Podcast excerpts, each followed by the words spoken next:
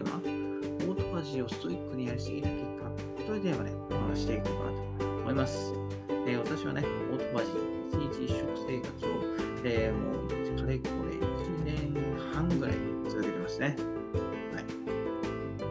2年弱、うん、だから2年弱ですね。2年弱続けているわけなんですけど、えー、4月にね、受診した人間ドックにてね、コレステロール値が低すぎと指摘をもらいました。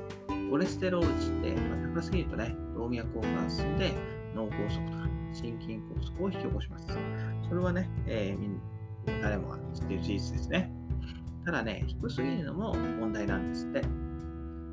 うお医者さんの説明によると、皮膚などを作る細胞がそれぞれの形を保っているのはコレステロールのおかげであって、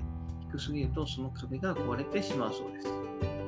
しかしね、こうして生き,、ね、生きていける生きていけるわけですし、本を読んで朝食は体に良いことをした方が、えー、朝食の効果がね、マイナーであることに、えー、余計に好奇心が書き換えられてね、こうやって続けて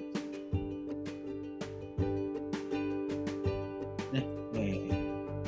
ー、ただね、この、言ったらね、先日ね、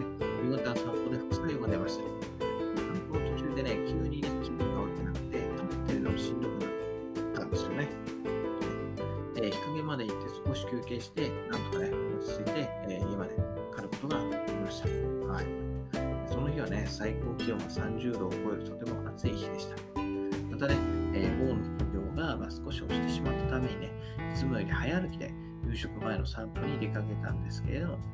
盛り返し地点でね、過ぎたあたりで、急に足が、足にね、力が入らなくなったんですよ。もうびっくりしましたね、ふらふらしちゃって。で、歩調を緩めて、えー、少し休憩して、大人気を得ましたけれども、初めての体験でね、動機をね、隠せませんでした。まあ、おそらくはね、こうマスクをしながらの散歩だったこととか、一日食生活で、えー、食事の、ね、前のね、一番きつい時間帯だったこと、あとは30度を超える真夏日だったことが原因だと私は考えております。はいまあ、あとはね、えー、ついこう先月ね、えー、30代になったのも、まあ、一因かもしれません。なので、ね、えー、そんな、こんなでね、えー、帰宅後は、えー、クエン酸が入ったものと、いうところでね、グレイフルーツをそう飲んで、えー、晩ご飯を食べてなんとか落ち着きました。は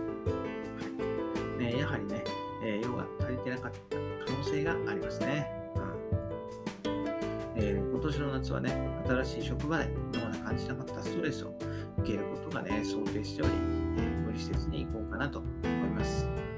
とはいえね、一日一食生活を続けたいので、えー、今のところね、具体的な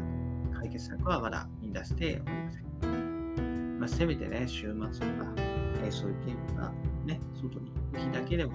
えー、ランチを食べるようにすることぐらいかなと考えております。でね、まあ、試行錯誤しながら、今年の夏を乗り切るとともに、えー、このね、対策については、紹介していこうかなと思いますので、引き続き、ったら幸いです。といったところでね、今日はオートファジーをストイックにやりすぎた結果、こういうテーマでお話しさせていただきました。また明日、バイバイ。バイバイ。ナイスー